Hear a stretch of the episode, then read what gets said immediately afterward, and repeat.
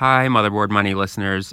So, you probably heard this already, but on Monday, Vice Media LLC filed for Chapter 11 bankruptcy in the Southern District of New York. This is a money show, and it obviously affects our company, and it's actually super, super interesting. So, I wanted to say a couple quick things about it. First and foremost, we're still here. I got a lot of texts from people saying, I'm so sorry that you lost your job. I'm so sorry that Vice dissolved. But Chapter 11 bankruptcy is a type of bankruptcy that's designed to save companies, not end them. So, more or less, we're going to keep operating as normal during this process, which is supposed to end with a new company buying us. And the way that works is that the company is put up for an auction, and then Vice will essentially decide who it's going to sell itself to in a process that's being overseen by a judge. So, as part of Chapter 11, the company needed to file all these documents that explained who we owe money to, how this happened, and the filings are actually really interesting. I wrote an article about it on Monday at Motherboard. You can check that out at motherboard.vice.com. We're hoping to get a little bit more in depth into what happened on this show, but as you can imagine, it's been a bit of a crazy week and we ran out of time to do it.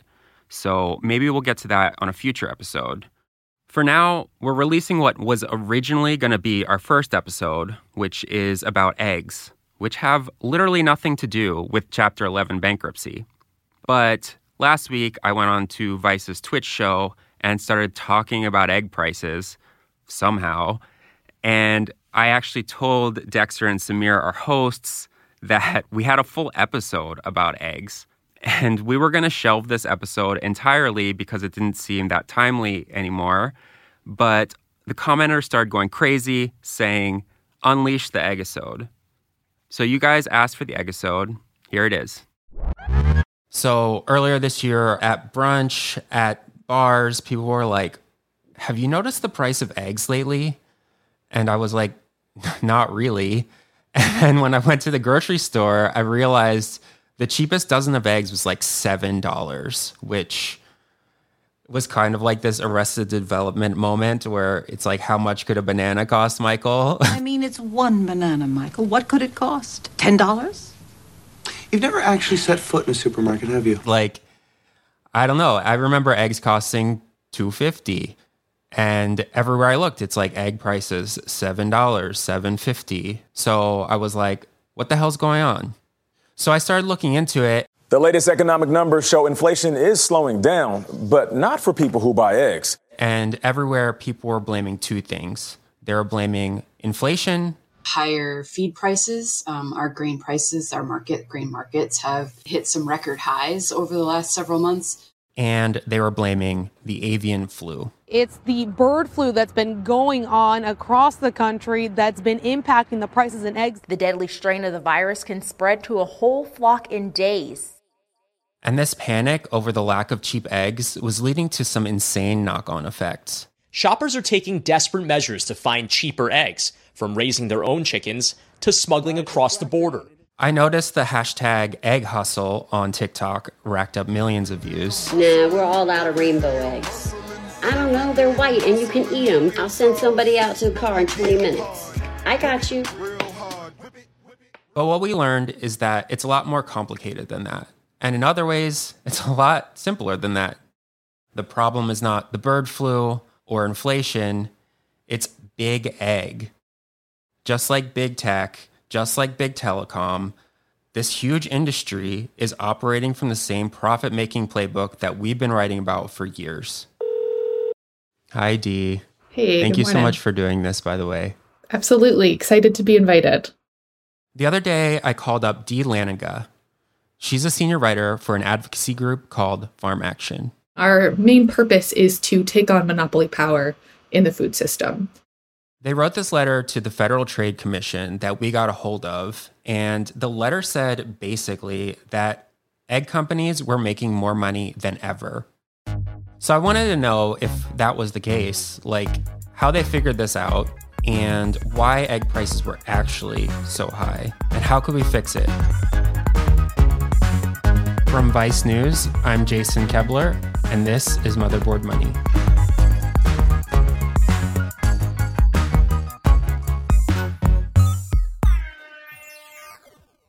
So you your organization is on the ground. You're made up of farmers and people who are very invested in this. At what point did you realize that egg prices were going up? I mean, just like everybody else, we buy groceries. So a lot of us had to go to the grocery store and saw retail egg prices more than doubled for consumers since 2021. What was widely reported on was inflationary conditions and an avian flu. But when Farm Action looked at the numbers, we found ourselves asking if they were only raising their prices to cover these costs, why are they then simultaneously raking in fivefold profit margins? What was the narrative that was saying like bird flu is causing egg prices to go up, and then what actually happened, as far as you can tell? So, you know, the avian flu is real. It's the bird flu that's been going on across the country that's been impacting the prices in eggs here. We're not saying the avian flu did not have devastating impacts on egg producers across the country. But the effect that had on production was itself blunted by record high, quote unquote, lay rates throughout the year. So ultimately, that means avian flu losses, they don't account for 138% price hike. And the other major excuse was inflation. Now, overall, we know that we saw and are seeing higher grocery prices over the last year. Supermarket shoppers sick of high prices are starting to reach a boiling point. I am not paying four seventy nine for an apple. Like y'all have lost your mind. But well, grocery prices overall were up around twelve percent on average. Egg prices again have been up 138%. We primarily focused our research on Cal-Maine, which is the nation's largest egg producer. Cal-Maine Foods Incorporated, supplying eggs from California to Maine. Cal-Maine's farm production and feed costs were only up 22% than in 2021. But Cal-Maine went from negative 16 million in 2021 to positive 300 million in 2022. So, you know, the reasons that we were hearing in the media about why egg prices were so high, inflation, avian flu, they didn't actually hold up as legitimate reasons for the level of price hikes that we saw. So we presented that information to the FTC in that letter that you mentioned. So we've done a lot of reporting on inflation, like broadly speaking, across all sectors. And like a surprising amount of inflation can be explained in this sort of counterintuitive way, where it's like prices are higher because prices are higher. Like prices are higher because corporations have decided to make prices higher because there is a narrative that there is inflation. And this is something that you sort of saw with Cal-Maine, where the narrative has been that there was an avian flu or that there was broader inflation across the board. But in this case, it seems like the prices are higher because Cal-Maine decided it could make more money by charging higher prices. And then, like, inflation will give them political cover, perhaps. So, I mean, it, is that simplifying it too much, or is that what's happening here? That's not simplifying it too much uh, because it's not just Cal-Maine, and that's where the that's where the anti-competitive behavior comes in. If it were just Cal-Maine raising its prices, what we'd expect to see in a competitive market is other market players stepping in and saying, "Okay, well, I'm going to offer my eggs for a dollar less," and they would they would take up that available market share. In the case of eggs, we would expect another egg company to put out more laying hens, to produce more eggs, to lower their prices, but none of that happened. And that appears to be a collusive scheme among these industry leaders Cal-Maine Foods, Roseacre Farms, Hillandale Farms, and others to turn inflationary conditions and the avian flu outbreak into an opportunity to extract egregious profits, which is outlawed by the FTC Act, and that is why we're asking them to investigate. After the break, we crack Big Egg. Say hello to a new era of mental health care. Cerebral is here to help you achieve your mental wellness goals with professional therapy and medication management support. 100% online. you'll experience the all new Cerebral Way, an innovative approach to mental wellness designed around you. You'll get a personalized treatment plan from a therapist, prescriber, or both in a safe and judgment free space. Your cerebral therapist or prescriber will outline a customized plan with clear milestones along the way so you can get to feeling your best. With Cerebral, you're not alone in your mental health journey. We're here to empower you to live a fulfilling life. So take that first step towards a brighter future and sign up today at cerebral.com slash podcast and use code ACasts to get 15% off your first month. Offer only valid on monthly plans. Other exclusions may apply. Offer ends July 31st, 2024. See site for details.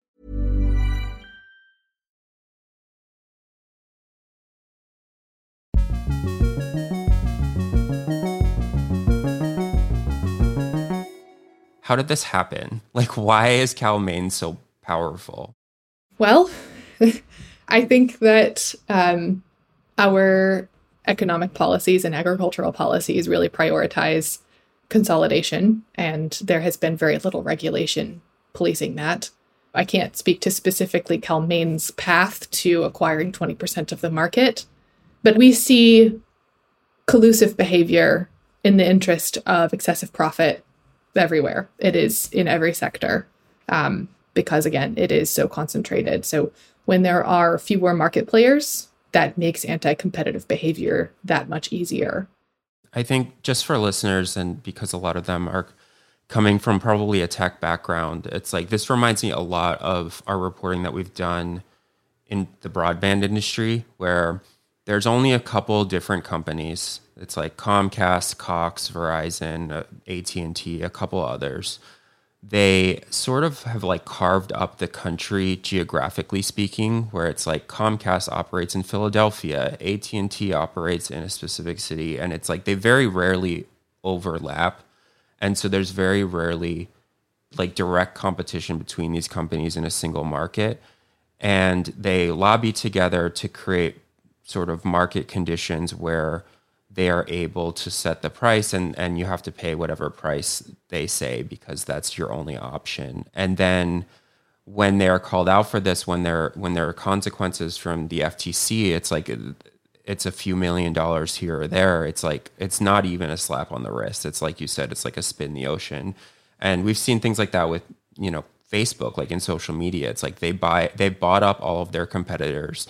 They have a giant army of lobbyists that have been able to create legislative conditions that are very advantageous to them. And then when there is sort of like any sort of inquiry into what they're doing, they end up having to pay tiny settlements or these small little penalties years after the fact, after they've already sort of concentrated market power and there's no first of all, there's no recourse from the average consumer, but there's not even recourse from other companies because they are so big that it's not like a new social media company can just like start in someone's garage and compete with Facebook. And I would imagine it's similar in the agriculture industry where it's like a random farmer is not going to be able to say, "Hey, I'm going to go compete with Cal-Maine on eggs right now." Like I'm going to go undercut them on price and and have more supply than them and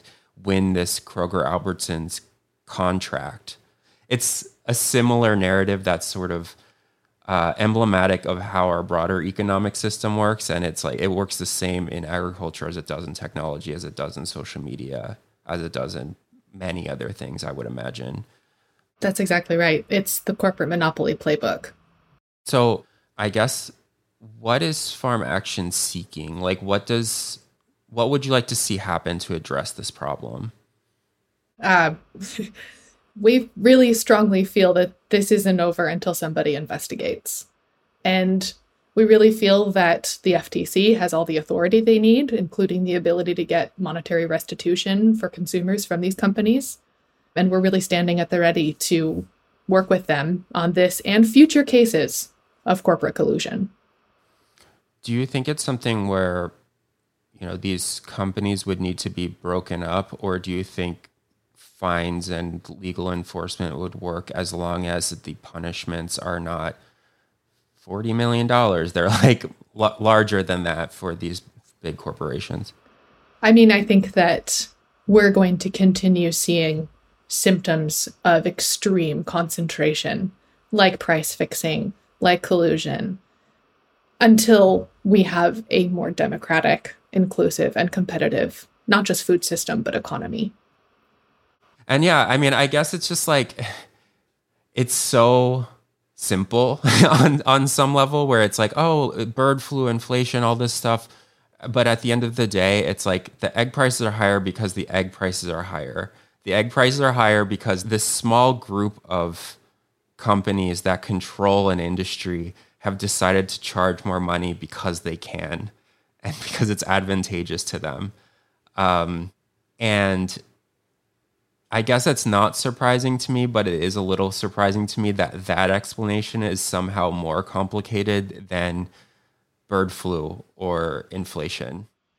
Yeah, it seems odd that we would all be willing to swallow bird flu and inflation before we'd think, oh, the giant monopolies that have huge swaths of market share at their disposal are acting in their own interests to the detriment of ours. But that's what's happening we we need to start believing that and uh, working to change it.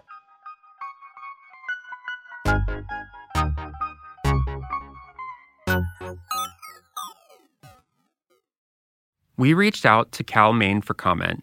A spokesperson told us, quote, as has been widely reported, the principal causes of the increase in egg prices last year are the deadliest outbreak of avian flu in history, the highest inflation rate in 50 years, and the tragic war in Ukraine. They also said, quote, "We do not sell eggs to consumers and do not set or determine the price that retailers decide to charge consumers." So, since we've recorded this, egg prices have gone down back to quote unquote normal, but this work is still important and relevant because the same sorts of price increases and profiteering happen over and over and over again. Farm Action's research highlights the problems with monopolies in the United States. We know that there's these big societal problems, but getting the FTC or any regulatory body to actually do anything about it is really hard. Because proving collusion is really hard. It's like we can't necessarily prove that Comcast is colluding with Time Warner or with Verizon or with any of these other big companies. And it's also something where anytime there's actually enforcement, there's also this huge legal process where companies can fight back against it or they can lobby to just change the laws. And so, even when there's an obvious problem, like Facebook being a monopoly, actually solving that problem or getting the government to do something about it can be impossible, even when it comes to something as small as the price of eggs. That's our show. Thanks for listening. Motherboard Money is hosted by me, Jason Koebler. It's produced by Sophie Kazis and Sheena Ozaki. Our senior producer is Julia Nutter. Our supervising producer is Ashley Cleek. Emanuel Maiberg is Motherboard's executive editor. Special thanks to Roshan Abraham for his reporting on this story. Music and sound design by Pran Bandi. Fact checking by Sophie Hurwitz. Janet Lee is our senior production manager. Charles Raggio is the VP of Vice Audio. If you like today's episode, please share it with a friend, or two, or three, or a dozen. Also, rate, review, and subscribe. You can also find stories like this at motherboard.vice.com.